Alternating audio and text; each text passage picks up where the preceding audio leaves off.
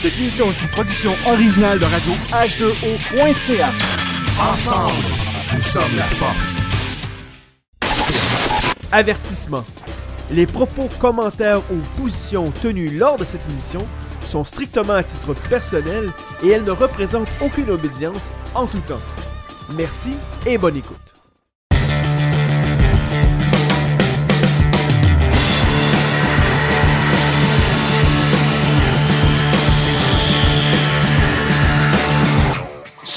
Bandeau, émission numéro 2, avec votre hôte Franco et j'ai mon collègue, frère et partner, Mr. Sylvain qui est avec moi. Comment ça va Sylvain? Ça va bien? Écoute, show numéro 2, fantastique. La première émission a été un succès monstre que je m'attendais absolument pas. Je dois te le dire parce que, euh, tu sais, quand on parle de maçonnerie habituellement, les gens nous entendent avec un bat de baseball avec des clous. Et été agréablement surpris de voir autant de commentaires positifs. Euh, on n'a pas encore reçu le pot de- des- des fleurs. On a reçu des fleurs, mais pas le pot encore. Mais ça va bien, par exemple. Je suis super heureux. Puis tout ça, c'est aussi grâce à toi. Fait un gros merci, euh, Sylvain, de, de- de- en fait, d'avoir fait la première émission et d'être là avec moi. En fait, t'as survécu. Donc, je pense que t'as- aimé l'expérience. C'est fantastique. Tout à fait. Ah oui, écoute, c'était sensationnel. Un gros merci à tous euh, ceux et celles qui, nous- qui ont téléchargé l'émission, qui nous ont écouté et retransmis la bonne nouvelle.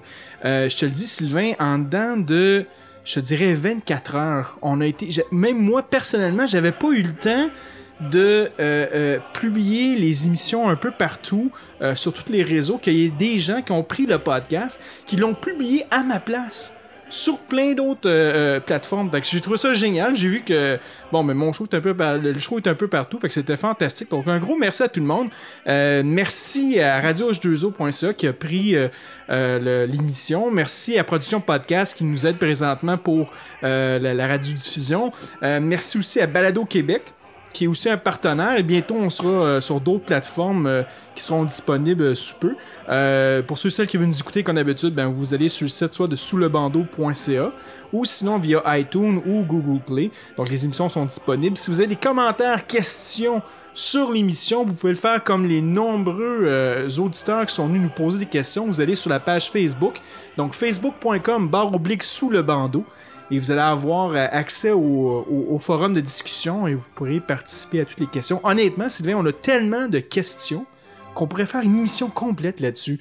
Et euh, j'ai l'intention de faire une émission un peu genre euh, questions du public. Aujourd'hui, on va quand même en couvrir certaines. On en a exactement 13 qu'on qu'on va faire. euh, oui, c'est ça. Puis surtout qu'on était pas loin du vendredi 13. Je pense que c'était ce mois ici qu'on a eu le vendredi 13. Fait qu'on pourrait, écoute, euh, on pourrait passer d'autres conspirations, c'est sûr et certain. Mais un gros merci aux auditeurs qui ont fait ces, ces questions-là. On va être capable d'y aller euh, euh, sous peu. C'est sûr et certain.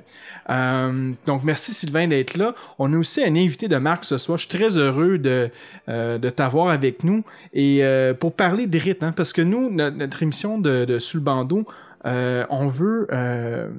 en fait, c'est sûr qu'on veut dénoncer les désinformations, mais on veut aussi parler de la maçonnerie, parler des vraies affaires. Et c'est important de parler des rites parce que souvent les gens ne comprendront pas c'est quoi un rite. Et ce soir, on a le, le, le, le meilleur sujet qu'on pouvait avoir avec euh, notre frère ici, Eric, qui est passé vénérable maître immédiat de la loge Humi- Humilité Fraternité, la grande loge autonome du Québec. Eric, comment ça va? Ça va super bien, Franco. Merci. Écoute, c'est, c'est, merci d'être là euh, encore une fois. Puis écoute, je suis sûr et certain que les gens vont redemander puis qu'on va avoir euh, des bons sujets ce soir pour eux. C'est Ben, sûr et certain. Merci pour l'invitation. Ça fait plaisir.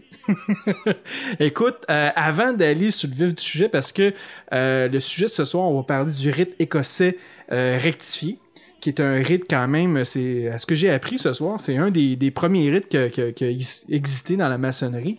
On a les questions du public, mes chers amis, et je vous dirais, on va commencer un peu là-dessus. Et moi, je- qu'est-ce que je vais faire? Je vais vous poser des questions et euh, je vais vous inviter à répondre euh, sur ces questions-là. Donc, on va, euh, commencer par la première question qui est euh, Est-ce vrai que chaque grade maçonnique ne possède pas les connaissances des grades inférieurs? Dans le sens que si vous êtes, par exemple, au troisième degré, vous n'auriez aucune idée de ceci, de ceci, qui se passe au-dessus. Est-ce que c'est vrai? Ben, des grades supérieurs, en fait, que vous voulez dire dans sa question, probablement. Oui, c'est vrai. C'est un processus initiatique, donc on y va étape par étape. On-. Avant de passer une autre étape, on, a- on apprend les choses qu'on a à apprendre à, à l'étape où est-ce qu'on est présentement. Donc dans le rythme, justement, tu disais que tantôt on parlait de rythme, dans celui que je pratique, c'est comme ça en tout cas. C'est la même chose chez, chez nous aussi, dans le RE2A. Donc, euh, on n'a pas conscience des rites supérieurs. Euh, c'est pour le même parcours initiatique, en fait. Il y a une raison pourquoi c'est là. Ouais. Puis les gens vont dire, tu sais, puis je pense pour ajouter là-dessus, c'est a- la raison, c'est pas de euh, bloquer l'information puis de la privilégier à certaines par, euh, par grade, c'est aussi une question de, respect de conscience. hein. Euh, on s'entend qu'on donnera pas des livres d'université à quelqu'un un enfant du primaire, il va absolument rien comprendre. Donc c'est une question de bien assimiler chacun des grades, puis à à mesure, il y a la nouvelle information qui arrive, puis c'est comme ça que la personne elle peut évoluer. Il faut se rappeler que la maçonnerie, euh, à l'époque, il y a très peu de gens qui savaient lire et écrire. Ouais. Alors, le, le- le- le symbolisme, la connaissance se transmettait par l'expérimentation. Ouais. Alors, à chacun des grades, on a une expérimentation à vivre, ce qui nous permet de découvrir les symboles et d'en d'en faire la compréhension. Donc c'est surtout pas une course non plus. Là. C'est ça. Donc euh, les gens voient ça comme si c'était des diplômes à aller chercher ou euh, des, des, des médailles à mettre euh, à notre veste, mais euh, c'est pas ça du tout. là. C'est un cheminement personnel. Exact. Tout ce qui est lentement édifié va être solide. Alors, plus que le processus maçonnique est long, plus que le- la personne va être solide. Mm. On voit euh, parfois des gens qui peuvent être mon- qui ont une montée fulgurante, mais généralement, ce qui, ce qui monte très haut rapidement retombe très vite. Exact. Puis tu sais, euh, tu, tu- parles de ça, puis euh, moi je me rappelle même des fois qu'il y a certains, certaines grandes loges, puis on pourrait en parler plus longtemps, mais il y a même certaines grandes loges aux États-Unis que j'ai vu qu'ils passaient du premier au troisième degré en une seule journée. Moi personnellement, je comprends pas comment que ces gens peuvent faire ça. En fait, ces frères-là peuvent faire ça parce que il y a tellement de choses à apprendre. Je dis bon pour moi, le, le, le- juste le deuxième degré, le grade de compagnon, je pourrais passer ma vie là-dessus, tu sais, parce qu'il y a tellement de l'information ultra importante. L'apprenti, c'est super important, tu sais. Euh, mais de passer ça de, de 1 à 3 en une, une fin de semaine, c'est, quand même assez incroyable, il faut savoir qu'aux États-Unis, il y a beaucoup de, de, de- de loges maçonniques que c'est un petit peu sur le principe d'un club social. Ouais. et que ça leur donne accès à des assurances groupes, euh, des euh, des euh, des parties de spaghettis puis de trucs comme ça d'organisation de village. puis Ouais. Ils n'ont pas nécessairement la même démarche. Il y en a d'autres que oui, c'est très Ouais. sérieux, d'autres que c'est plus moins au sérieux. Euh, ça fait partie malheureusement de de, de la pratique des, des coutumes. Euh, la, la prochaine question qui est le rite de York possède-t-il 33 degrés? Difficile à répondre pour moi parce que je l'ai pas pratiqué. J'ai des frères qui le pratiquent, mais on parle pas vraiment de degrés, donc ça a l'air très important pour les personnes qui posent des questions, mais pour nous, ça l'est beaucoup moins. Donc, euh, quand je vois un frère du Rite d'York, je parle pas vraiment des degrés, mais de de d'autres choses. Donc, euh, c'est un petit peu difficile à répondre, en tout cas pour moi. Ouais. Ben, en fait, moi, la, la, la, la seule chose, si vous allez sur le site web, en fait, même le, le site web du rite de York, euh, vous allez avoir quand même pas mal toute l'information. Le seul rite, en fait, qui a 33 degrés officiellement, c'est le, c'est le RE2A, c'est le rite écossais ancien et accepté. Euh, Puis peut-être pour ça que certains gens sont un peu confus euh, avec tout ça, parce que, je le- je pense que le, à ce que je comprends, moi, c'est que le rite écossais ancien accepté, c'est le rite peut-être le plus populaire dans le mainstream euh, euh, sur, Internet puis un peu partout dans le monde. Mais je veux dire, euh, le rite de York n'a pas euh, 33 degrés là, en tant que tel. Mais comme je vous dis, vous pouvez aller voir sur le site web. Euh, si vous allez juste euh, yorkrite.com, vous allez voir euh, toute l'information sur tous les degrés qui sont euh, euh, qui sont là justement là, dans, dans ce rite-là. Euh, c'est public, c'est ouvert, donc vous pouvez aller voir ça, mais il n'y a, a- pas de 33 de- degrés là, dans le rite de York. Et on, retrouve beaucoup dans la maçonnerie euh, toutes sortes de courants, mais euh, en principe, il y a trois degrés, apprenti, compagnon, maître, et les autres degrés, souvent, c'est considéré comme des degrés de perfectionnement. Exact. Puis justement, ben, le, le, le RE2A en a à partir du 4e jusqu'au 33e degré. Euh, des rites de ben, en fait des, degrés de, perfectionnement. L'autre question, qui est Albert Pike aurait-il créé le Ku Klux Était-il un maçon? Euh, Celle-là, je peux peut-être le, le- le- le répondre. J'ai fait quand même quelques recherches. Puis d'ailleurs, on va, on va faire une émission. Merci beaucoup à l'auditeur qui, a- qui a posé cette question-là. Puis c'était c'était important parce que durant notre première émission, Sylvain, quand on en a parlé, on a parlé un peu des conspirations, d'où ça venait.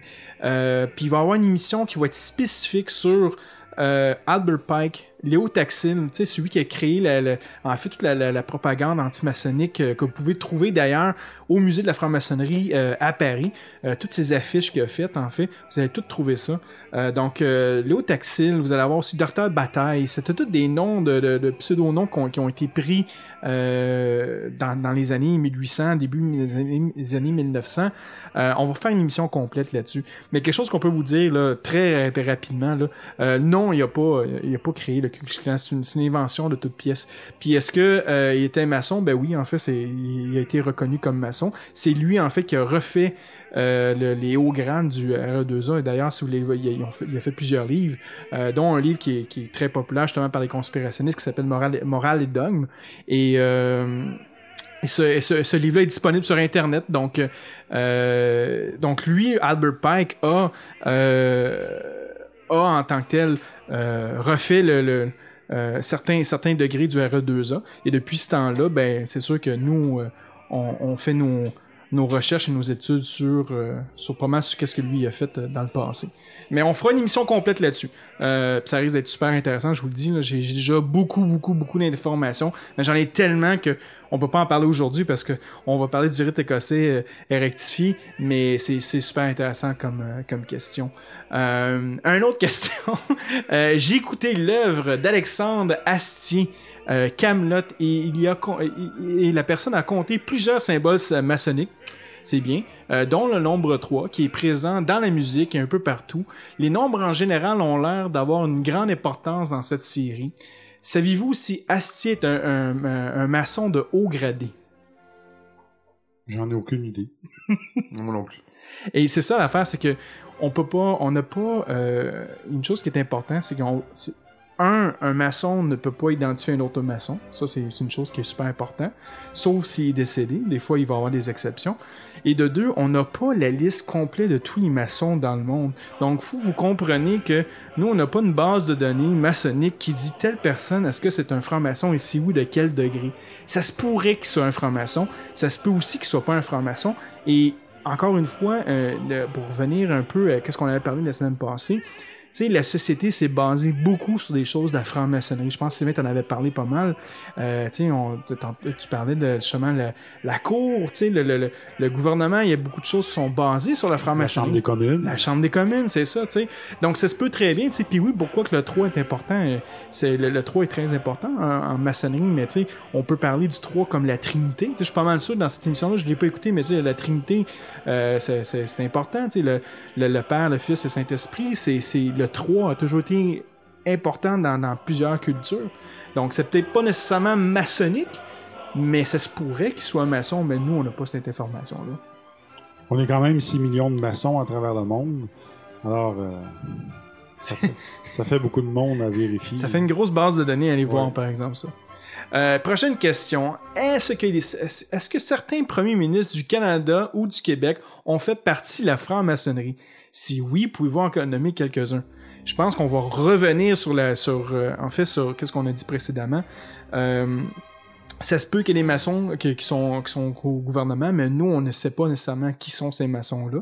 Et de toute façon, nous, on ne peut pas révéler si la personne euh, ne- ne- n'a pas révélé elle-même qu'elle était franc-maçon. Nous, on peut pas euh, révéler son identité, ça va à l'encontre. Et pourquoi on peut pas révéler son identité? C'est une excellente question, Sylvain. Euh, justement, pourquoi? Parce que ça peut mettre des gens, la, vie des gens peut être en danger. Tu sais. Euh, il y a eu, il y a beaucoup de pays qui ont eu euh, l'oppression contre les francs-maçons. Euh, tu sais, euh, je vais donner un exemple. J'ai, j'ai, moi, j'ai connu des frères qui ont eu la vie misérable, qui ont été dans des, pays- dans des pays arabes, parce que être franc-maçon là-bas, ça s'en va directement en prison. À Dubaï, c'est la peine de mort. Ah Oui, c'est la peine de mort. C'est- C'est c'est dangereux, tu sais. Donc, c'est pour ça que les gens voudront pas se- se- s'identifier parce que, justement, il y a une peur, justement, de, de, de, de, de se faire attaquer ou quoi que ce soit. Et surtout que, tu sais, euh, puis on est quand même assez honnête, je- sais, la maçonnerie, même encore aujourd'hui, euh, je veux dire, c'est pas beaucoup de gens qui apprécient nécessairement la maçonnerie parce qu'ils vont lire beaucoup de choses, des, sujets de complot et tout ça. Euh, donc, c'est difficile pour quelqu'un de dire, ben moi, je suis franc-maçon sans euh, affronter finalement la, vague peut-être d'insultes ou de, ou de, de messages de haine que- que- qu'elle pourrait recevoir. Donc, c'est pour ça qu'on garde ça discret parce que la vie des gens, des fois, pourrait... pourrait en dépendre. T'sais, on sait jamais. tu Des fois, ils pourraient- ils prennent d'avoir des, des uberlus qui décident d'aller vouloir traquer des, des francs-maçons puis vouloir leur faire du mal. Quand que la personne est ultra honnête puis qu'elle elle veut juste grandir puis qu'elle veut faire son, son cheminement maçonnique personnel. Donc, c'est une des raisons pourquoi on ne divulgue pas les noms des personnes. Pour leur sécurité, ça c'est la première chose, tu sais. Et c'est leur cheminement, donc on doit respecter leur cheminement. Et ça se peut très bien aussi qu'il y ait- quelqu'un qui dit moi je veux juste pas me révéler. Donc on est qui nous pour dire bon ben telle personne c'est un franc-maçon, c'est c'est anti-maçonnique. Pour répondre un peu à la personne qui posait des questions, j'ai été faire euh, des petites recherches en- pendant que vous parliez, puis euh, sur Internet, il y a certains noms qui ressortent. Euh, Fait que c'est sûr qu'il faut vérifier les sources. Ouais. Mais c'est toutes des personnes qui sont décédées. On parle d'Honoré Bourgrand euh, au niveau de euh, maire de Montréal de 1885 à 87. Il aurait été franc-maçon. Joseph François euh, Perrault. Euh, puis euh, au niveau canadien, il y a Johnny McDonald, euh, Mackenzie Bowell, euh, John Diffenbaker. Euh, donc, c'est des, des, des personnes qui ont été premiers ministres ou euh, qui ont été touchées dans la politique, mais euh, encore là, il n'y a pas de, de il en parle, mais c'est pas, c'est pas des certificats, là, c'est euh, du Wikipédia ou euh, Ouais. euh, des sources comme ça. Mais c'est des noms qui ressortent quand même assez souvent. Hmm. Donc, euh, c'est ça.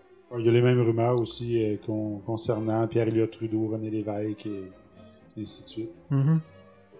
Sinon, la prochaine question, c'est dans quel rite y a-t-il 100 degrés? En fait, euh, c'est 99 degrés, Ouais. puis euh, c'est le Memphis Mizraim. Exact. Donc, euh, c'est un rite qui est un peu plus égyptien. Euh, il y a quand même une, une bonne présence à Montréal. Je connais euh, quelques, quelques loges euh, de Memphis Mizraim, euh, un petit peu plus mystique, mais 99 degrés. Excellent. Franco, tu pourrais peut-être expliquer, euh, en- avec ta comparaison avec les arts martiaux, par rapport au rituel euh, maçonnique, là, la, la différence entre RER, RE2A et ainsi de suite. Ben, en fait, oui, puis euh, euh, enfin, on en a parlé durant la première émission, mais on peut en parler vite vite, vu qu'on parle de, de rite, tu sais. Moi, pour moi, les rites, j'associe toujours ça euh, comme du karaté, tu sais. Le, le karaté, t'as plusieurs types de karaté. T'as du Kyokushinkai, t'as du Aikido, t'as du Shotokan, t'as plusieurs types de karaté, mais à la fin, tu fais du karaté. C'est la même chose avec la maçonnerie. Il y a plusieurs types de maçonnerie, mais à la fin, on fait tout de, la maçonnerie. Puis souvent, tu sais, on va faire des choses qui vont être différentes, tu sais. Euh, quand, on, quand, quand on va dans nos, dans, dans nos loges respectives, puis qu'on s'en va visiter vos loges, ben on va voir a des choses sont différentes, mais à la fin, c'est de la maçonnerie, puisqu'on est capable d'associer, de dire, ah, ben regarde, tu sais, vous, le faites comme ça, mais nous, on le fait comme ça, puis pourquoi, tu sais, puis ben, le plus fun là-dedans, c'est de c'est d'associer finalement le, le de voir le commun puis de dire ah ok là je comprends pourquoi eux le font comme ça parce que il y avait une telle symbolique puis nous on l'utilise sur une telle autre symbolique. Fait que c'est c'est c'est ça qui est vraiment intéressant avec la maçonnerie. Puis euh, c'est ça donc on, à, la fin du meilleur du monde on fait tout de la maçonnerie. Mais on, on, l'exprime toujours différemment tu sais.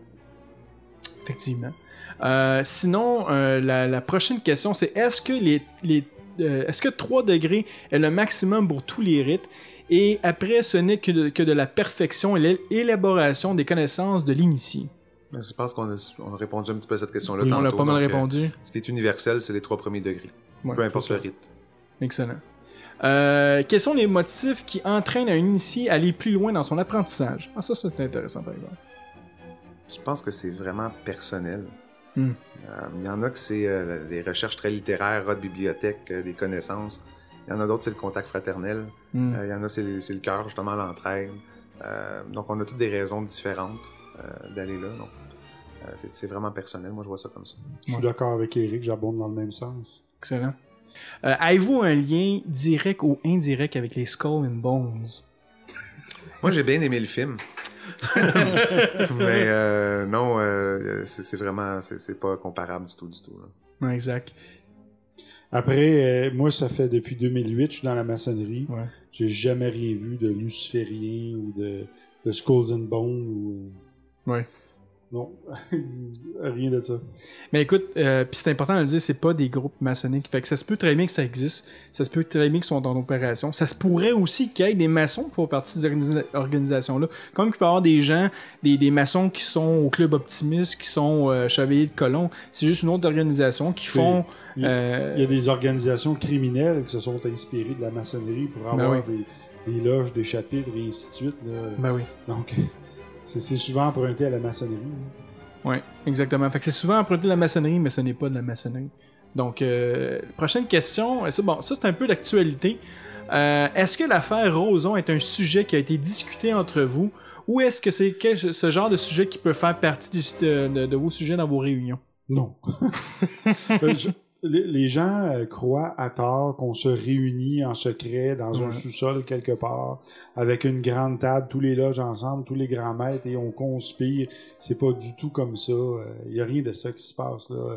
Même entre certaines loges, entre certains frères, souvent il y a des prises de bec, il y a des Ouais. des, euh, des prises d'opinion qui sont différentes. Donc non, c'est même au- et surtout au Québec là Ouais. comparativement à, à d'autres à d'autres pays, mais surtout au Québec, il y a quand même beaucoup de divisions au sein de la franc-maçonnerie entre les loges et pas de la division, euh, euh, je dirais de façon négative, mais euh, euh, ça se fréquente, mais Ouais. il n'y a pas de, de, de, de conspiration là que tout le monde est ensemble puis qu'on décide des grandes orientations du Québec là, puis Ouais. qu'on dit au premier ministre là, demain tu vas dire ça à la télévision, là, c'est- c'est pas ça. Mais peut-être que la personne voulait juste savoir si on parlait de ce sujet-là aussi en loge. Puis moi, je dirais que non, parce que on... un peu comme on fait référence aux arts martiaux, moi j'en- j'enseigne aussi les arts martiaux, puis on a un rituel de début qui fait justement la différence, c'est comme le salut du début, qu'on Ouais. fait la division entre le, le monde profane, si on veut, puis le monde sacré. En loge, on est dans un monde sacré, donc tout ce qui se passe dans le monde profane, on n'en parle pas vraiment, on tombe dans du symbolique, on, on tombe dans d'autres choses. Euh, après, si on veut en parler euh, comme ça entre nous, il n'y a pas de problème, mais euh, Ouais.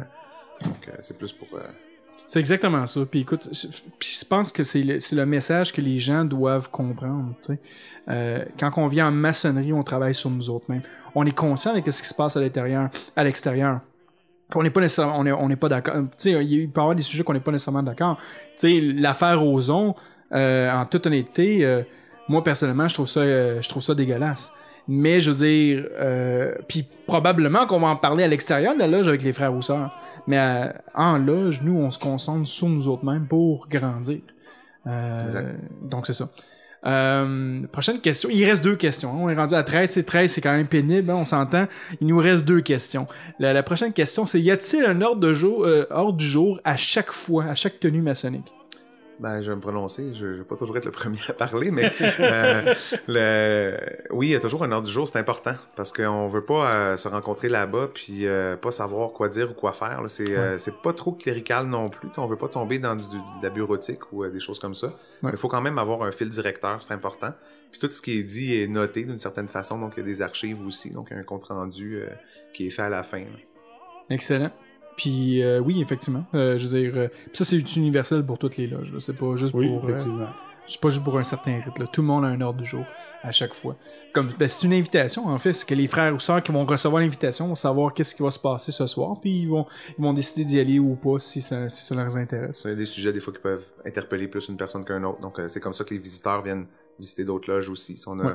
justement un profane qui va être euh, initié, par exemple, mais on voit les noms aussi. Donc ça se peut que ce soit une personne qu'on connaît. C'est déjà arrivé chez nous. Mhm. On a reçu une convocation. Puis une de nos membres, c'était une de ses amies. Elle savait pas qu'elle faisait des démarches. Donc elle est allée à son initiation. Puis c'était la surprise euh, pour les pour l'autre qui savait pas que, l'autre en était une. Donc euh, c'est important d'avoir les ordres du jour. Ouais. Euh, tu vois, moi, euh, l'été passé, j'étais allé euh, avec ma conjointe, on est allé faire notre tour de tour d'Europe. On est arrivé, on est arrivé à Paris, notre première journée, puis moi, j'étais allé visiter le, Grand Orient de France. Puis évidemment, bon ben moi, je, je voulais peut-être assister à une tenue, je trouve ça, j'étais tout excité, ah, on va aller voir une tenue. Puis quand je suis allé, quand je suis arrivé au Grand Orient de France, ben ils m'ont dit oui, oui, écoute, si tu veux participer, mon frère, aucun problème. Et là, ils m'ont ouvert un cartable. Tu sais, nous, au Québec, on est, on n'est pas, n'est pas beaucoup de maçons. Tu sais, on s'entend que les loges, on va peut-être avoir, une trentaine de personnes, ça va être bien. En France, c'est pas la même chose. Et moi, on m'a ouvert un cartable. Et il y avait peut-être une vingtaine d'heures du jour. Puis là, je devais juste choisir sur quel sujet que moi, je voulais participer, que je voulais, je voulais aller voir. Et j'ai choisi ma, ma, ma, ma, ma tenue. C'était une tenue blanche, ouverte. Et euh, ils, ont, ils ont invité quelqu'un de, de l'extérieur pour parler d'un sujet. Et j'ai trouvé ça extrêmement intéressant parce que c'était dans mon domaine euh, de, de, de travail. Donc, euh, j'ai- j'étais allé assister. Mais j'ai j'ai littéralement lu tous les, les ordres du jour et j'ai choisi la, la tenue que moi je voulais participer. C'était fait. Donc, c'est important un ordre du jour parce que justement, c'est l'invitation qu'on envoie à tous les frères et sœurs. Donc, c'est c'est ultra important. Mm. Dernière question, la treizième. J'espère que vous êtes prêtes. À quoi peut bien servir aujourd'hui la franc-maçonnerie? Aucune efficacité ni dans les actions, ni dans les idées, ni dans la spiritualité. Et ça, là-dessus, mes, ch- mes chers frères, j'aimerais ça vous entendre. Je vais te laisser la parole étant donné que je parlais tout le temps premier tantôt, mon frère Sylvain. euh, D'abord, dans les actions, la franc-maçonnerie est très présente dans les œuvres caritatives à travers le monde, mais elle se fait discrète. Ouais. Donc, c'est, c'est pas crié sur les toits, c'est pas annoncé dans les journaux, à part à l'occasion, souvent, quand les Shriners vont annoncer une- la création d'un hôpital, hôpital. Mais sinon, c'est pas quelque chose qu'on crie sur les toits. On ne cherche pas la reconnaissance de nos actes, on les fait, point. Ouais. D'abord, ça, c'est pour les actions. La deuxième, c'était sur... Ni dans les idées. dans les idées. Ouais. Bref, c'est pas nous qui allons débattre sur la place publique des idées, et nous, on possède pas la vérité. On En la fait, cherche. en fait, s'il y a des débats, on le saura pas que c'est fait par des maçons. C'est ça. Donc, Mm. euh, ils peuvent être engagés ou pas. Voilà. Ouais, c'est personnel, ça aussi. Euh, moi, je dirais que ben, c'est sûr qu'avec une ligne comme ça, on sait pas non plus si la personne en est une ou pas, euh, en est un ou pas, un maçon, ou s'il a été déçu. Ou, euh, euh, mais prenons par- pour acquis que c'est un profane. Euh, mais c'est sûr qu'il n'a pas, il a pas vécu lui-même le cheminement pour voir qu'est-ce que ça peut apporter. Parce que personnellement, dans ma vie, ça a changé beaucoup de choses. Ouais. Euh, je, je me compare à avant. Euh, J'écoute beaucoup plus euh, les personnes qui sont alentour de moi. Euh, c'est c'est pas un secret, euh, c'est un secret de polichinelle en fait de dire que euh, l'apprenti qui rentre en loge n'a pas le droit de parler. Ouais. Donc l'écoute, euh, le silence, tout ça, ça l'apprend. Il y, y a une raison pour ça. Puis moi, je- ça m'a apporté quelque chose. Donc que ça soit inutile, ou que ça peut pas servir à grand chose aujourd'hui, moi je serais pas d'accord. C'est plus une opinion qu'une question en fait que la personne Ouais. a posée. Puis dans le dernier point, en fait, ni dans la spiritualité. Ça, je suis pas d'accord avec ça. Mais il faut savoir qu'il y a des loges qui sont athées, Oui. euh, d'autres qui sont mystiques, et d'autres qui sont plus en faveur des droits ou qui travaillent Ouais. sur des, des questions civiles. Donc ça, c'est libre à chacun. Et euh, nous, on travaille sur l'esprit même de la fraternité, sur la spiritualité, sur euh, comment se rapprocher de notre Créateur, le, le Dieu de notre cœur, en fait. Mm. On va en parler justement tantôt, peut-être avec le rétécos rectifié. Oui, ben écoute, euh, tu parles de tantôt. Je pense qu'on va aller en pause. Je pense qu'on vient de passer à travers de 13 questions. Euh, il est temps de prendre une petite pause. On va aller avec une musique maçonnique. Et c'est un rap que j'ai trouvé. Là, vous allez rire de moi. Mais c'est un chanteur rap qui, en fait, à la fin de chacune des émissions euh, de la nouvelle série qui passe à Sky One qui s'appelle Inside the Freemason, c'est la Grande Loge Unie d'Angleterre qui a sorti 5 épisodes euh, qui parle des 300 ans de la franc-maçonnerie. Vous irez voir ça, c'est disponible sur amazon.co.uk. Et euh, ce chanteur-là, euh, moi je le trouve absolument phénoménal. Et ce sera la, la- chanson pour la pause. Donc euh, on vous revient tout de suite après.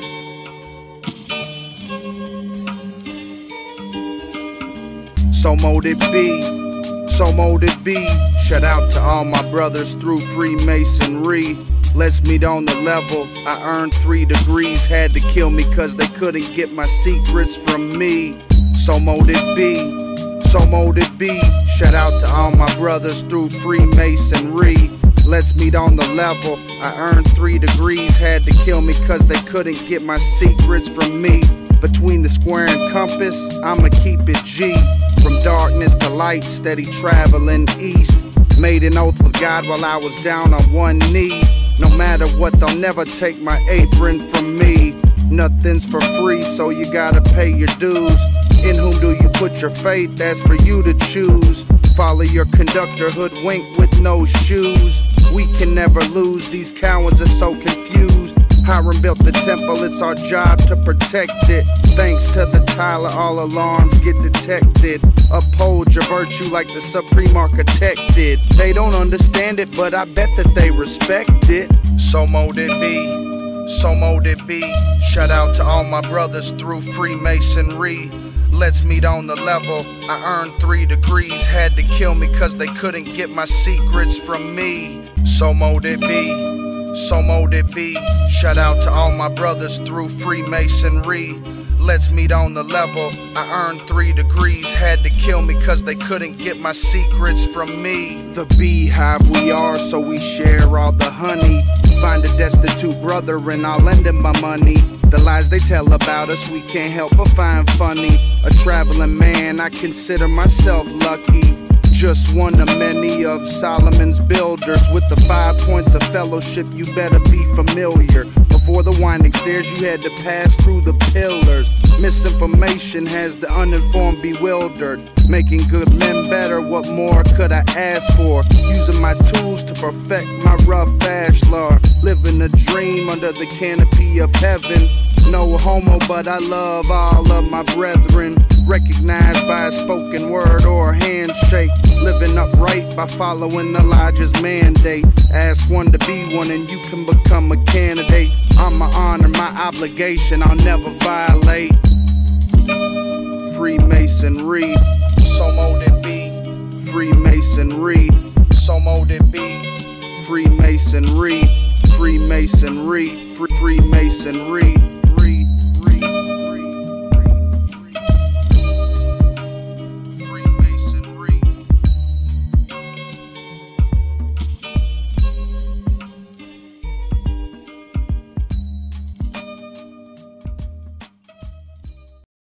Tu veux participer à l'évolution de Production Podcast? Deviens partenaire et contacte les Productions Podcast en visitant la page Facebook Production avec un S, Podcast, P-O-D-C-A-S-S-E ou écris-nous à podcast à commercial iCloud.com. Fais partie de l'aventure Production Podcast. Pour plus de détails, visite podcast.com. Radio H2O. Your Jedi mind tricks do not work on me. Ensemble, nous sommes la force. Honey money. No pots, no money, no deal. Hey, my name is Ray Parker. I play Darth Maul in The Phantom Menace and Snake Eyes in G.I. Joe Retaliation. You're listening to H2O Radio. May the Force be with you and beware of the dark side.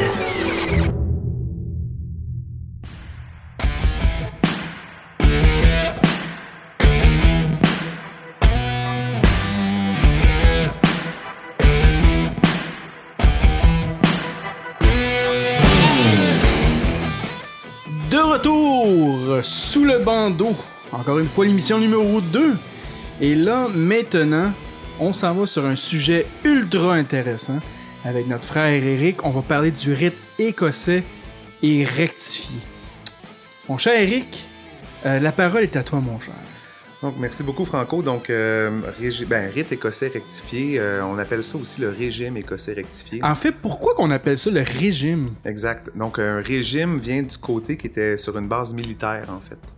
Donc, euh, si on regarde les trois mots qu'on a devant nous, régime écossais rectifié ou rite écossais rectifié, le régime appelle une structure sur une base militaire.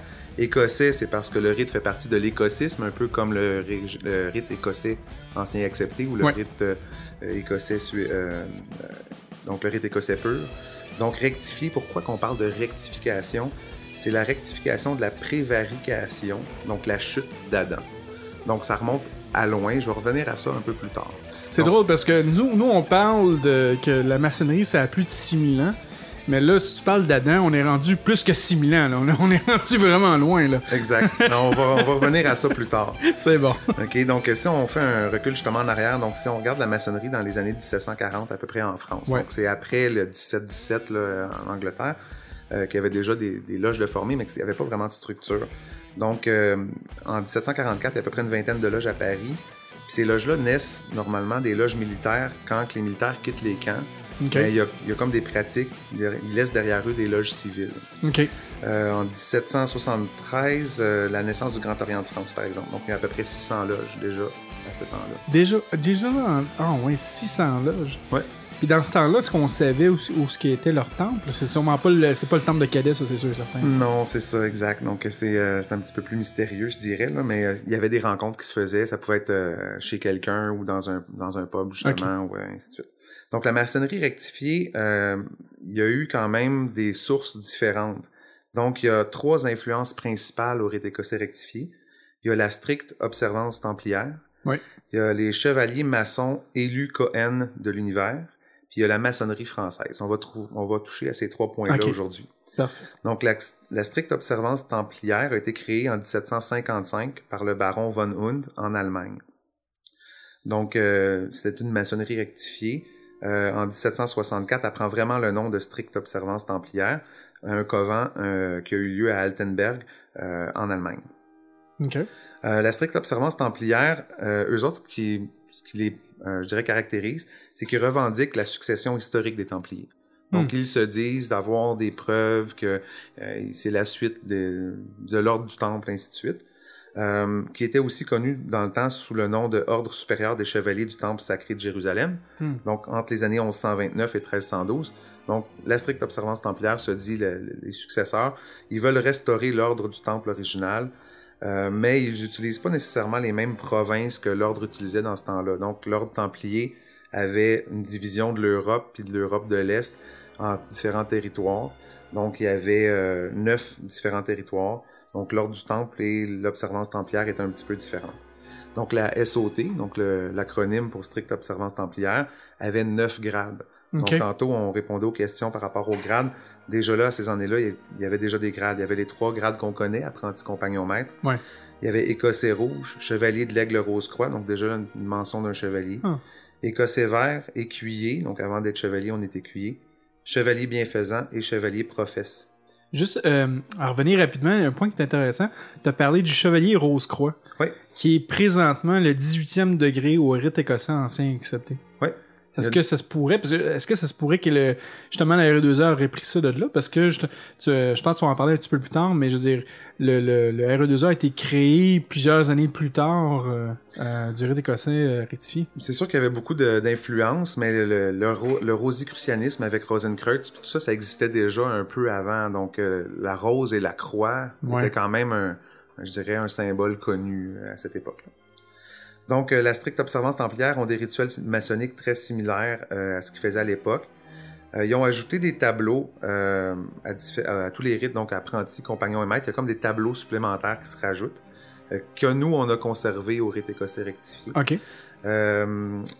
Donc, la maçonnerie bleue était rapidement passée à cette époque-là pour la SOT pour se concentrer strictement sur la chevalerie. Donc, on passait les trois premiers grades assez rapidement pour, pour se rendre au, au grade de chevalier.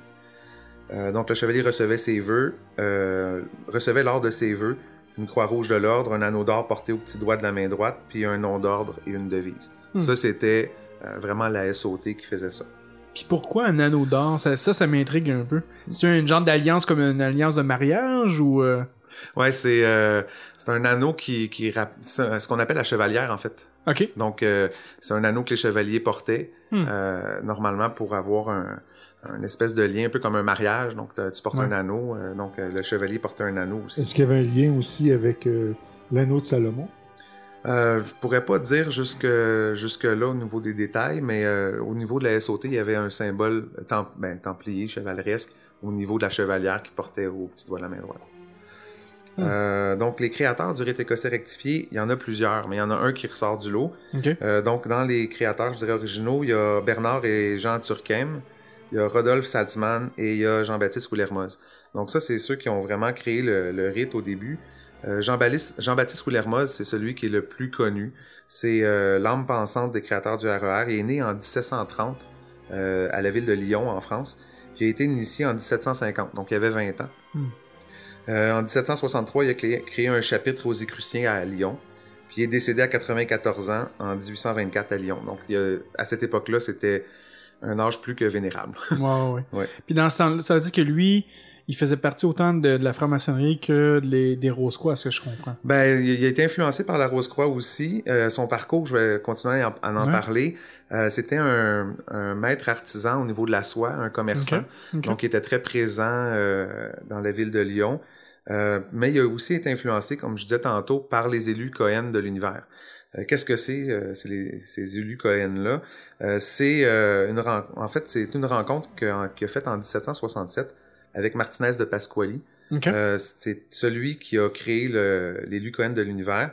Euh, donc, en- dans ces années-là, cette personne-là euh, était très, très, euh, je dirais, euh, entichée ou euh, était passionnée par le côté euh, chrétien, en fait, du symbolisme. Donc, vraiment le symbolisme chrétien, l'ésotérisme chrétien. OK. Euh, puis euh, cet homme-là est parti en 1772 euh, à Saint-Domingue, donc euh, Port-au-Prince. Euh, donc c'est un personnage qui est assez mystérieux. Euh, dans les élus Cohen, il y a de l'illuminisme, une tendance ésotérique chrétienne, euh, conna- connaissance directe de Dieu perdue depuis la chute d'Adam. Donc on parlait de la réintégration tantôt. Ouais. Euh, opération théurgique, il y a eu des discussions par rapport aux anges, au magnétisme. Ils ont essayé pas mal d'affaires. OK. Euh, puis Willermoz était désemparé devant avoir un, un maître absent, en fait. euh, qui répondaient pas aux questions du groupe. Donc, il y a eu, je veux dire, un processus qui s'est créé pour qui va amener vers le, le RER. Puis, il y a une, autre personne qui est importante, c'était Louis-Claude de Saint-Martin, euh, qui a beaucoup euh, travaillé avec, euh, c'est un disciple en fait de Pasquali. Quand on parle de martinisme, mais ça Ouais. vient de Louis-Claude de Saint-Martin aussi. Toujours Hmm. rattaché aussi au livre de réintégration euh, des êtres. Donc, euh, comment que l'être humain euh, a comme été la résultante de la chute d'Adam euh, dans les légendes là, chrétiennes ou euh, Hmm. dans les histoires chrétiennes. Donc, euh, en 1778, euh, il y a eu beaucoup de changements au niveau des rituels. Euh, sans, sans, sans révéler de secret, il y en a qui disaient qu'il y avait des châtiments physiques ou des, des promesses de châtiments physiques si on, on révélait des secrets ou des choses comme ça. Donc, il y a eu une, une abandon de ces châtiments physiques-là. C'était plus des châtiments qui étaient moraux. Donc, euh, si on parle de, des secrets, ben, on va devenir un homme sans foi, sans vertu, euh, euh, digne du mépris, euh, ainsi de suite. Donc, ouais. c'était suffisant. euh. donc, euh, toutes les, les décors d'autres rites qui sont à notion de vengeance euh, seraient interdits aux rites écossais rectifiés. Donc, il y a des, petits, euh, des petits trucs comme ça. Euh, donc, il y a eu une réforme officielle du RER. Il y a eu un convent des Gaules en 1778. Euh, donc, il y avait certaines provinces qui étaient là en France. Donc, on parlait des provinces templières tantôt. Il y en avait quelques-unes. Puis, le plus important des convents, c'est en 1782. Puis, c'est là que Wilhermoz arrive, puis il fait une brisure avec la stricte observance templière. Il dit, euh, nous, on veut s'inspirer des valeurs chevaleresques, mais on veut pas euh, avoir un lien historique avec les Templiers qui a jamais vraiment été prouvé non plus. Donc, euh, le RER se dit pas le le- l'officiel, euh, euh, je veux dire, filon historique là, au niveau des Templiers. Donc, le RER est achevé vraiment en 1782. Hmm. Puis tous les documents officiels sont disponibles maintenant à la Bibliothèque de Lyon. Euh, tous les originaux manuscrits de Wilhermoz sont présents là. Donc, n'importe qui pourrait écrire à la Bibliothèque de Lyon puis payer pour avoir les manuscrits, puis il serait là. Donc, euh, c'est pas, euh, quand on dit que la maçonnerie, c'est secret, c'est pas vraiment secret, c'est plus discret, Ouais. mais il y a rien de, de mal là-dedans. Puis probablement, il y a même probablement déjà des gens qui ont copié les manuscrits qui sont déjà disponibles sur Internet de toute façon. Donc, euh, faut pas... euh, C'est pas dans les écrits qu'on va venir un maçon, c'est dans ce qu'on vit. Exact. C'est pas, euh, c'est pas ce qui est important. Mais moi, je veux surtout le côté historique m'intéresse vraiment beaucoup, donc c'est pour ça que, ouais. que j'en parle maintenant. Il y a eu la Révolution française en 1789. Fait que la plupart des, des francs-maçons ont été décimés parce qu'il y avait quand même beaucoup d'élites euh, au niveau de la euh, des, des gens qui en faisaient partie. Donc la- le RER s'est replié en Savoie, en Suisse, en Allemagne. Euh, puis au début du 19e siècle, il y a eu un retour. Donc, euh, les maçons du rectifié sont avant tout des mystiques intéressés par les mystères divins, l'univers, ainsi de suite. Euh, donc, le- quand on parlait tantôt de date, donc le RER aurait été créé dans les années 1778. OK. Euh, rite français 1784-86. RE2A, donc régime, rite, rite écossais ancien accepté 1801. Memphis Mizraïm 1810, puis émulation 1823. OK. Donc, c'est à peu près tout dans les mêmes années, là, les mêmes 50 années à peu près. Là, Hmm. ça tourne dans ce coin-là. Euh, donc, euh, le RER, au niveau de l'histoire, il y a eu une- un sommeil en 1846. Donc, euh, il a arrêté de- d'avoir des loges, il a arrêté d'avoir des travaux. Y avait-il une raison spécifique pour ça? Ben, il y a eu la, la mort quand même de Wilhermoz qui a affecté euh, beaucoup de gens. C'est arrivé un petit peu plus tard, là, je me souviens plus exactement de la date. Euh, 1824, la mort de, de Wilhermoz. OK. Euh, donc, en 1846, il y a eu un sommeil. Euh, Les loges ont continué pendant un bout, mais à un moment donné, c'est arrêté. Mais il y a eu un réveil en 1910. OK. Donc, euh, Camille Savoir et Édouard de Ribeaucourt, c'est deux personnes très importantes qui ont remis le RER en, en fonction, si on dit. Euh, donc, euh, il y, a, il y a ces personnes-là qui ont ramené ça. Puis c'est le grand prieuré d'Helvétie, donc la Suisse, euh, qui a eu, qui est comme le détenteur officiel là, des, euh, euh, de la suite là, du RER. Puis après ça, ben, il y a eu plein de créations de grandes loges aussi, où ça a été, le RER a été intégré dans des grandes loges européennes. Donc, il y a le grand prieuré des Gaules, euh, dans les années 58, euh, ben 35 qui a été créé, mais 58, il y a le Grand Prieuré des Gaules a rejoint la Grande Loge nationale française. Donc, il y a eu des, des je veux dire, des, des partenariats, si on veut, ou des, des, des fusions de certaines choses. Euh, puis, il y a eu la, la Grande Loge symbolique traditionnelle opéra aussi, la GLTSO, euh, qui a été créée dans ces années-là. Donc, euh, au niveau de l'histoire du RER, il y a eu aussi un autre convent en 2008, euh, donc une charte. Ça commence à être un peu plus structuré. En 2008, on, il y a Internet, donc Ouais. les communications sont beaucoup plus faciles. Puis c'est là que euh, le 7 avril 2012. Dans notre cas, ce qui nous concerne, il y a eu la création du Grand Prieuré souverain de France, dans laquelle la Grande Loge autonome du Québec est reliée. Donc ça, c'était le, euh, le côté qui est un peu plus euh, euh, personnel, je dirais, pour nous.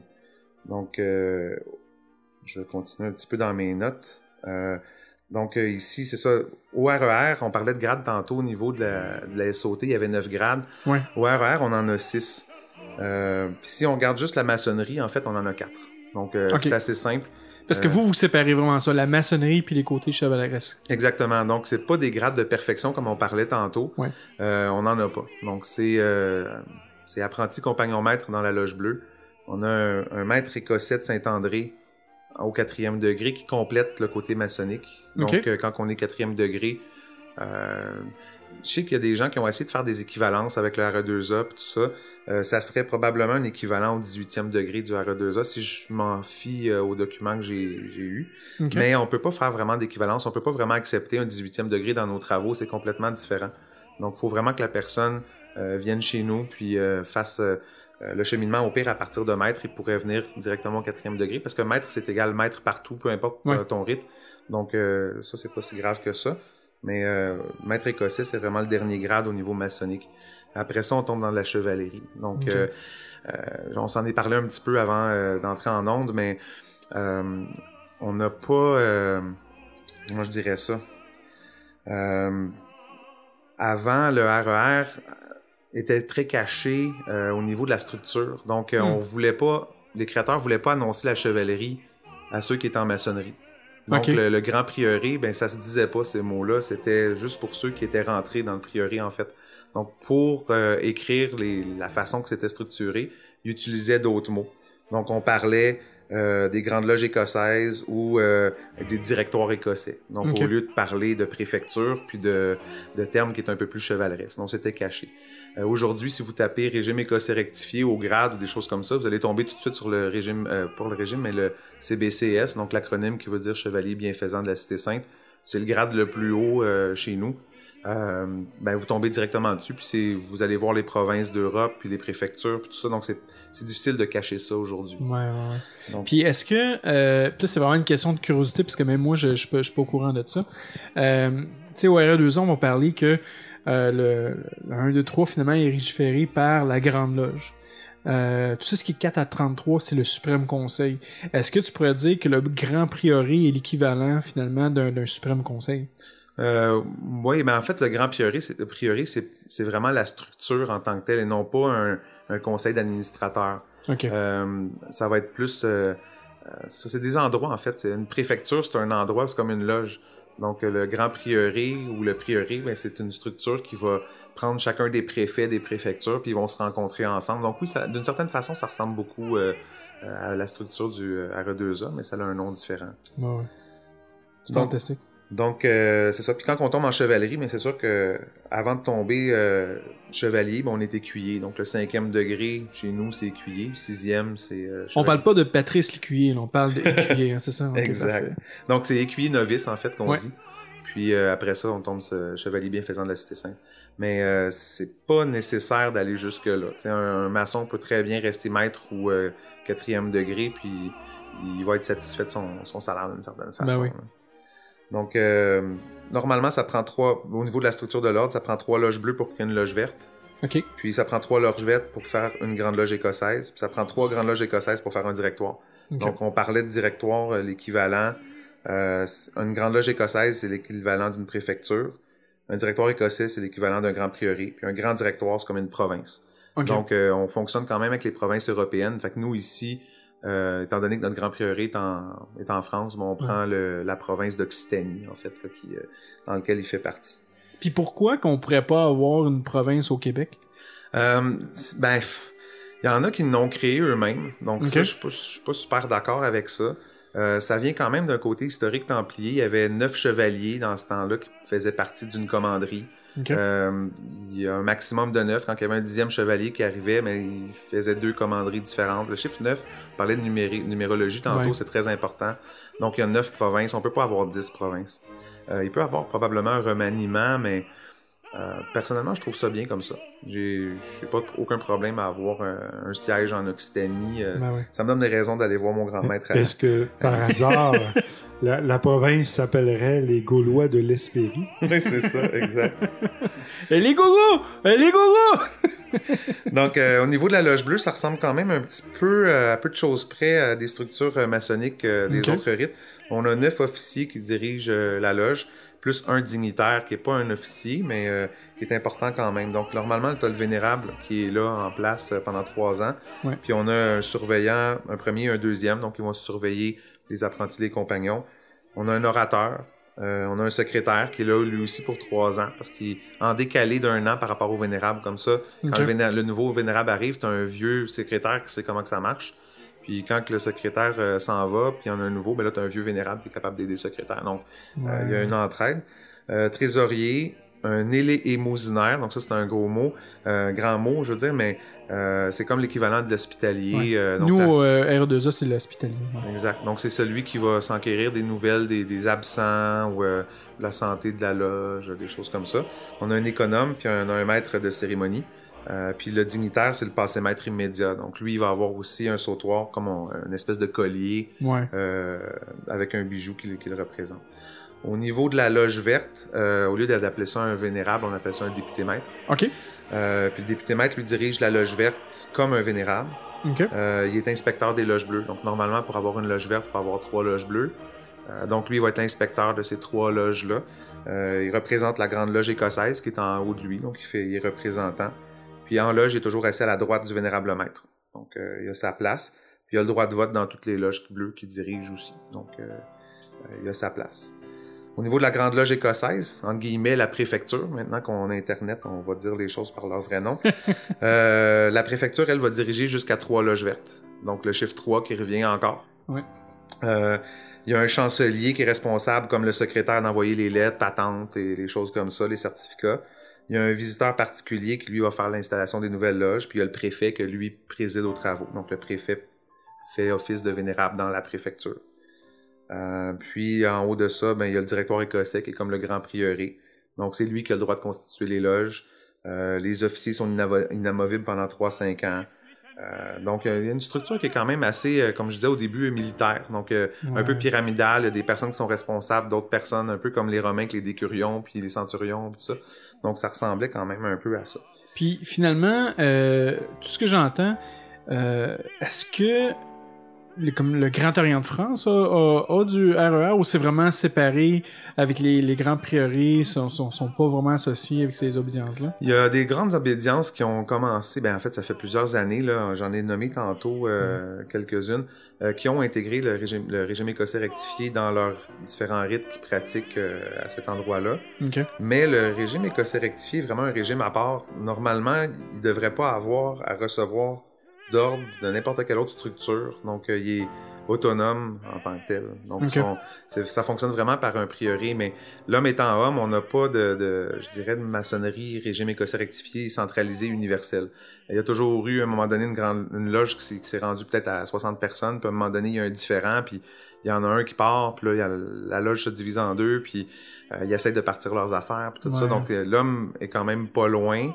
Euh, fait qu'il n'y a pas de, je dirais, de maçonnerie universelle au niveau du rite écossais rectifié. Fait qu'il peut avoir plusieurs, euh, je dirais, prieurés dans la même province. Puis normalement, dans l'esprit de Will Hermos, quand il a créé ça, ça devrait pas arriver. Ça devrait avoir juste une structure. Hmm. Donc, juste au Québec, ici, il y a comme quatre centres de rite écossais rectifiés qui sont différents, qui font toutes partie d'une d'une grande loge différente. Donc, Ouais. euh, euh, puis pourtant, toutes ces personnes-là, à un moment donné, ont toutes fait partie de la même loge. C'est juste qu'à un moment donné, il y a eu des différents, puis ils se sont euh, séparés. Ça, c'est un, c'est un point qui, qui, qui est bien important, tu sais. Les, frères et sœurs, ça veut pas dire que c'est, toujours la joie ou quoi que ce soit. tu sais. oui, on va toujours vouloir euh, promouvoir la fraternité, euh, cimenter nos liens, mais ça va arriver des fois qu'il va y avoir des différends, puis il va y avoir des divisions. Puis je pense qu'au Québec, qu'il y en a eu, il y en a eu aussi beaucoup. Pas juste avec le, le, le rite écossais euh, euh, rectifié, même dans d'autres rites, ça, ça- ça- s'est passé, mais c'est, commun. Hein. Je veux dire, où ce que l'homme et l'hommerie, ça va arriver toujours. Euh, c'est pas évident, mais je dis nous, on va vivre, tu sais, on, va vivre les mêmes problèmes, des, des, ben, en fait, des problèmes similaires avec ce qui se passe dans la société aussi. là. Ben, c'est comme une micro-société. Je vais faire une petite parenthèse euh, qui est en dehors du sujet du, euh, du RER, mais Ouais. euh, une chose qu'on voit, c'est que, étant donné que c'est une micro-société, des fois, il y a des gens qui, dans la société normale, ont peut-être pas pu atteindre les, les sphères qu'ils auraient voulu. Ouais. Puis en venant en maçonnerie, ben c'est un peu comme genre, en enseignant les arts martiaux, je peux faire des, des comparaisons aussi avec ça. Mm. Mais tu sais, pour, pour être ceinture noire, t'as juste à venir à chaque cours, puis à donné, tu vas être bon, puis tu vas là être ceinture noire. Fait que c'est la même chose en maçonnerie. Si tu veux donné être vénérable, t'as juste à être présent à toutes les tenues, puis faire tes travaux, puis tu vas l'être à un moment donné. Fait mais étant donné que c'est petit, que c'est des loges de peut-être 20, 25, euh, 30 personnes, des fois moins, euh, ben ça prend des personnes qui sont volontaires pour être en avant. Hum, c'est plus facile d'accès, je dirais, que la société normale. Fait qu'à ce moment-là, ces gens-là ont peut-être juste l'in- l'intention de diriger quelque chose, mais en tant que vénérable, on dirige pas grand-chose. On, on fait juste donner la parole à ceux qui veulent parler. Puis oui, on est en avant, mais un peu comme le comme notre frère Sylvain disait dans, dans l'épisode avant, c'est un peu comme le, la, la Chambre des communes où euh, c'est pas le président qui va dire le plus de choses, c'est lui il va donner la parole aux autres. Exact. Donc, euh, je trouve que c'est un. Les personnes qui, qui ont créé ces scissions-là ont juste complètement manqué le but de la maçonnerie. C'est- Ouais. C'est c'est dommage pour eux, c'est dommage pour ceux des fois qui suivent en arrière, mais euh, la sélection naturelle se fait, puis euh, on se reconnaît en bons maçons. Donc, euh, C'est souvent les égaux qui nous mènent euh, à agir de la sorte. Ouais. Les gens souvent n'ont pas compris que le, le changement débute d'abord à l'intérieur de nous. Ouais. Ensuite, on amène le changement dans notre loge en s'impliquant, en voulant changer les choses. Mm. Et ensuite, on peut aller changer le monde. Et si on essaie de changer le monde en premier, ça marche pas. C'est ça. On va s'apercevoir qu'on est vite tout seul. Ah ça. oui. Puis tu sais, euh, il y a un adage aussi en maçonnerie qui dit de réunir ce qui est part. Mm. Mais c'est triste parce que les gens, justement, vont vouloir se séparer. Puis là, maintenant, on essaie de les réunir parce que, justement, c'est pas en étant séparés, tu sais, que qu'on va, va réussir nécessairement, tu sais. Mm. Euh, fait que c'est tout- un travail, en fait. C'est tout un travail. Puis le but de ce podcast-là, présentement, que vous écoutez, c'est justement de réunir ce qui était part, de partager justement le- le- le- euh, no- no- notre expérience, euh, euh, des informations maçonniques aussi, tu sais, pour, euh, pour tout le monde, tu sais, qui, qui sont prêts à l'écouter. Donc, euh, Pour revenir un petit Ouais. peu au, au RER, euh, je je vous avais laissé avant ma parenthèse sur les grands prieurés. Donc, euh, normalement, à- en haut de ça, il y a les provinces. Donc, on parlait tantôt, Ouais. il y avait neuf provinces. Euh, chaque province peut avoir trois grands prieurés. Donc, ça représente environ 81 loges bleues. ok, Donc, ça en fait quand même 9 fois 9. Là. Le 9 revient Ouais. encore. Donc, euh, les provinces, il y en a trois pour la France, deux pour l'Allemagne, Italie, deux pour l'Espagne, Portugal, un pour la Grande-Bretagne, un pour la Grèce puis les archipels. Donc, c'est les, pas mal les mêmes provinces qu'il y avait dans le temps des, des Templiers. ok, Euh, la première province, c'est Aragon, c'est en Espagne. Ils ont chacun une devise, euh, un armoirie. euh, donc, on reste quand même dans le, le, le traditionnel. c'est intéressant de dire Aragon, on a des, des, des, des- est-ce que vous mélangez un peu les histoires, genre sur euh, le roi Arthur et tout ça, ou euh? Non, non, c'est ben, euh, c'est c'est vraiment le, le terme qui était utilisé dans le temps pour cette partie du monde-là. Donc Ok. euh, maintenant, c'est rendu l'Espagne-Portugal. Euh, L'Espagne, je veux dire l'Aragon. L'Auvergne qui est la deuxième province, euh, qui siège à Lyon. Euh, L'Occitanie qui est la nôtre, euh, qui a le siège à Bordeaux. Euh, puis euh, c'est ça, il y a donc Léon qui est le Portugal, la quatrième, la cinquième c'est la Bourgogne, euh, sixième la Grande-Bretagne, septième Allemagne inférieure, huitième, donc 7-8, euh, Allema- Allemagne supérieure, puis neuvième Grèce et archipel. Pourquoi qu'il y a une Allemagne supérieure puis inférieure? Dans ce temps-là, euh, c'était pas est ou ouest, là, ça n'a Ouais. pas rapport, mais euh, c'était de la manière que c'était divisé, simplement. Donc, euh, ça dépendait, j'imagine, des euh, différentes puissances qui étaient là. Ou, euh, Hmm. Donc, c'était comme ça qu'il était divisé. Donc, ce qu'il faut retenir du, du RER, euh, c'est une franc-maçonnerie qui est en 4 degrés. Donc, tantôt, on parlait de 100 degrés, 99, de 33 pour la Ouais. RE2A. Euh, nous, la franc-maçonnerie est en 4 degrés. Il y a d'autres degrés supérieurs qui sont en dehors de la franc-maçonnerie. Euh, c'est christique, donc on le dit en partant, c'est le seul rite euh, maçonnique que l'apprenti se voit euh, attribuer une épée. Donc euh, on porte l'épée euh, dans tout, euh, toutes nos tenues. Euh, l'épée doit être cruciforme, donc en forme de croix. Donc c'est toujours le rappel aussi à la chevalerie dès le départ. Euh, donc c'est christique et non pas nécessairement catholique ou protestant. Il n'y a pas de, de saveur, mais faut euh, euh, faut pas se le cacher. C'est un en France ils appellent même les ceux qui pratiquent le RER les curés. Donc euh, c'est pas parce qu'on parle de religion, c'est juste que dès le départ on l'annonce que la trame de fond c'est le, le christianisme, c'est les constructeurs de cathédrales, c'est les protecteurs à Jérusalem, c'est les chevaliers du temple. Donc on on peut pas cacher ça. Comment que tu réagis, toi, aux gens qui disent que la maçonnerie, c'est luciférien, que c'est le diable, quand que tout ce que tu me parles présentement, c'est relié à Dieu, c'est un peu, comme tu disais, un peu euh, sais, du christianisme, la religion catholique, peut-être même protestant aussi. Mm. Comment tu réagis, toi, quand, à, à ces gens-là? Mais c'est drôle que tu me poses cette question-là parce qu'on a, on a eu une, euh, une personne qui justement qui a, qui a quitté euh, notre loge, puis c'est sûr qu'on on est pris des fois avec des personnes qui ont une mauvaise vision, euh, une mauvaise compréhension, mais c'est tout sauf euh, euh, sauf euh, euh, satanique ou quoi que ce Ouais, soit. ouais. C'est, vraiment pas méchant. C'est il faut vraiment être de bonnes mœurs pour entrer en maçonnerie. Puis ça, c'est peu importe le rite. Faut, des fois, il y a certaines loges qui vont même vérifier les casiers judiciaires, euh, Ouais. ainsi de suite. Donc, faut être une bonne personne. Euh, puis, euh, ça, nous, on s'en va vers la chevalerie. Puis, comme j'avais parlé, il y a des rites, des, euh, des degrés qui sont euh, secrets. Excusez-moi. Donc, des, des degrés qui sont, euh, qui sont secrets. Qui, qui dépassent le, le côté chevaleresque. Donc, Ouais. ça, c'est le côté un peu plus... Ça, faut le pratiquer pour, pour pouvoir se rendre là. Donc, il y a un côté symbolique qui, est, la- qui vient de la franc-maçonnerie, il y a un côté spirituel qui vient du côté Cohen, puis il y a un côté chevaleresque qui vient de la SOT. Donc, le Mhm. régime écossais rectifié a vraiment ses sources là, à cet endroit-là. Le, c'est le rite le plus ancien à être structuré et très structuré. Puis il fait vivre aussi les candidats dans le régime. Donc on n'est pas seulement spectateur quand on, on passe des étapes, mais on est acteur. On vit vraiment différentes étapes initiatiques, on les vit, on, on fait pas juste les regarder. Ouais. Donc, euh, ça fait un, un résumé quand même assez rapide pour un, un rite qui est assez complexe. Euh, mais comme la, la, la plupart des auditeurs n'ont probablement pas été maçons eux-mêmes, on ne peut pas nécessairement dire des choses ou révéler des choses.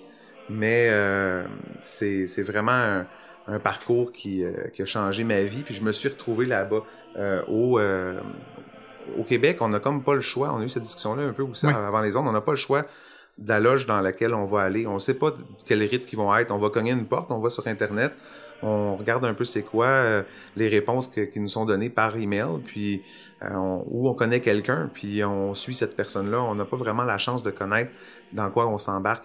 Puis moi, je suis bien tombé. Je suis tombé dans, dans une loge qui, que côté chevaleresque est important aussi, côté symbolique, euh, euh, côté chrétien aussi. Euh, même quand je suis rentré, je me définissais pas nécessairement comme chrétien, mais on dirait que je me suis retrouvé euh, là-dedans. Mm. Mais euh, comme n'importe quelle autre loge, on n'a pas le droit de parler de religion, pas le droit de parler de, de politique non plus dans nos loges. C'est juste pour avertir le profane puis dire ben le fond de l'histoire c'est chrétien. Si t'es pas à l'aise avec ça, t'aimes mieux euh, Anubis avec le côté égyptien. Ben il y en a des loges aussi Ah oui? qui vont pratiquer ça. Si t'aimes l'alchimie, ben va au régime euh, au rite écossais ancien accepté. Il y a un côté alchimique qui est un peu plus présent. Euh, nous, euh, quand on parle d'éléments, ben, l'air n'est- n'est pas un élément, tu sais. Ouais. Donc, euh, c'est ça. Intéressant. C'est vraiment intéressant parce que justement, tu l'as mentionné, le, le, le profane qui va vouloir rentrer en maçonnerie n'aura pas nécessairement l'in- l'in- l'information. Quoique aujourd'hui, tu sais, avec l'Internet, il peut quand même euh, se, faire une bonne idée. Puis c'est pour ça aussi qu'on a fait le podcast, pour essayer de, de- de- d'allumer un peu cette, lumière-là dans les, dans les gens. Euh, dans les plus gros challenges que tu as présentement dans ta, dans ta loge, c'est, quoi que vous vivez le plus présentement, les plus gros challenges que vous avez?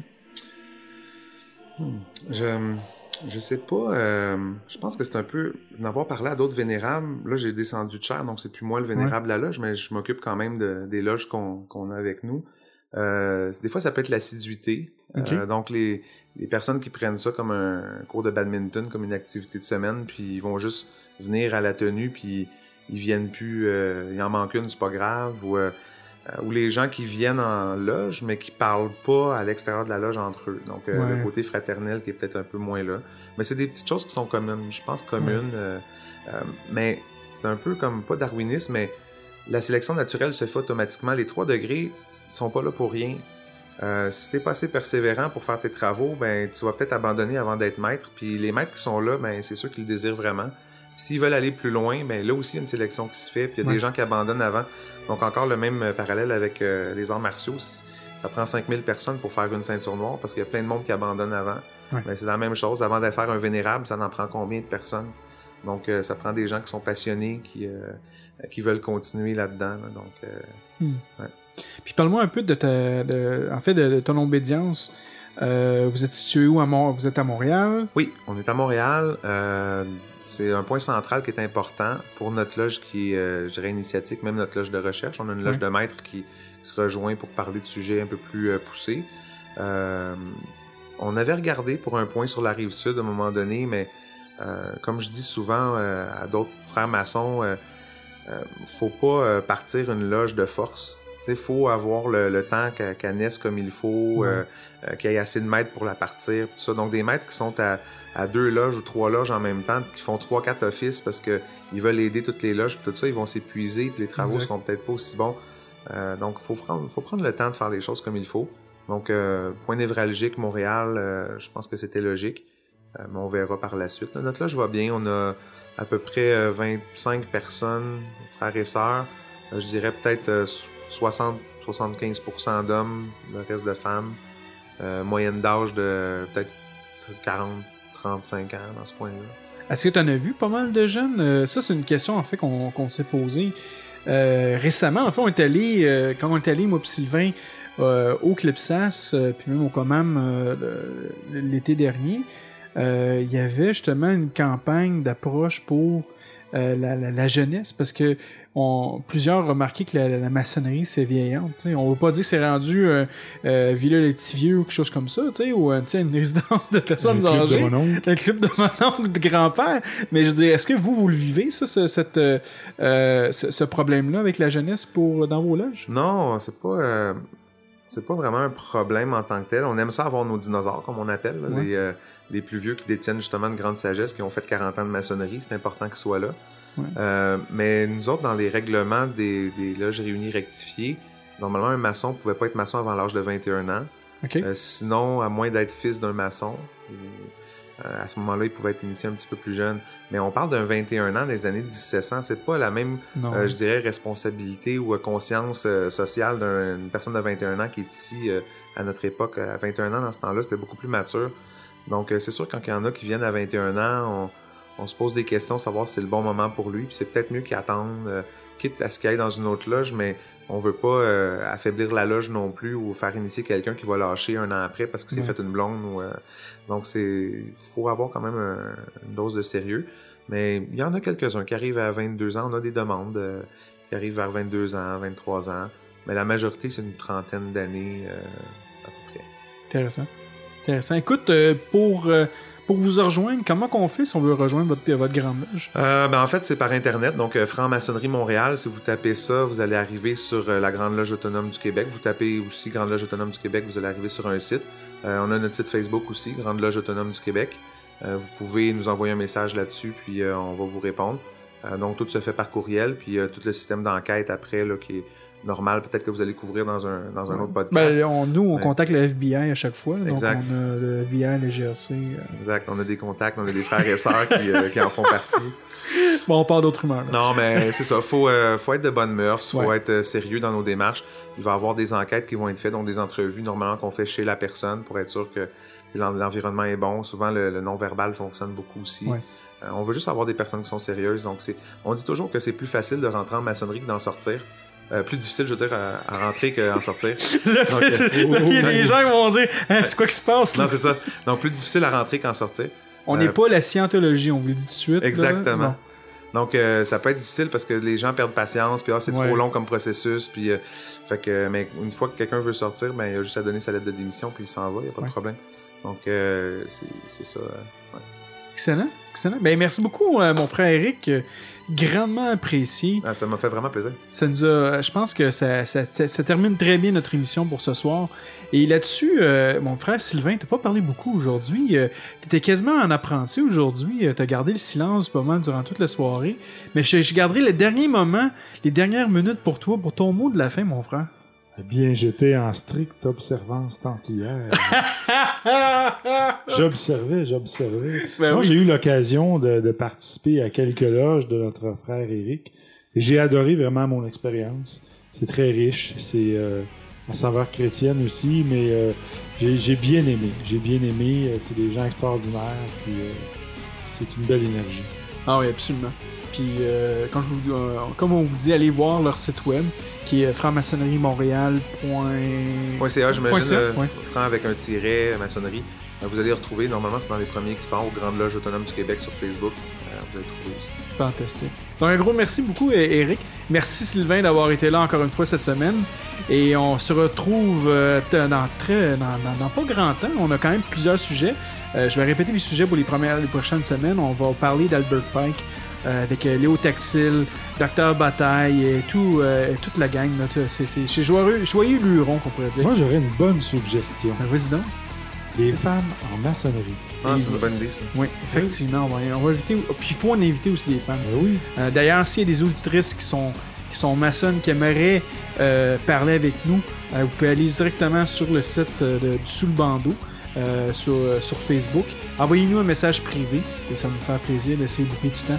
Donc on pourrait, on pourrait certainement parler de ça. On va parler, comme je disais tantôt, d'Albert Pike. Euh, on a aussi d'ici la fin de l'année, et ça c'est vraiment intéressant aussi, on va avoir deux frères qui vont venir de la Grande Loge de Memphis euh, à Montréal, qui vont venir ici, qui vont parler de, de, de l'ordre maçonnerie. On a même un auteur de franc-maçonnerie qui fait, fait, qui fait des livres de franc- franc-maçonnerie au Québec, qui va venir se joindre à nous aussi prochainement d'ici la fin de l'année. Euh, on vous le dit, il va y avoir des sujets pas mal intéressants. Donc là-dessus, mesdames et messieurs, un gros merci d'avoir été avec nous et on se reparle la prochaine fois. Bye bye.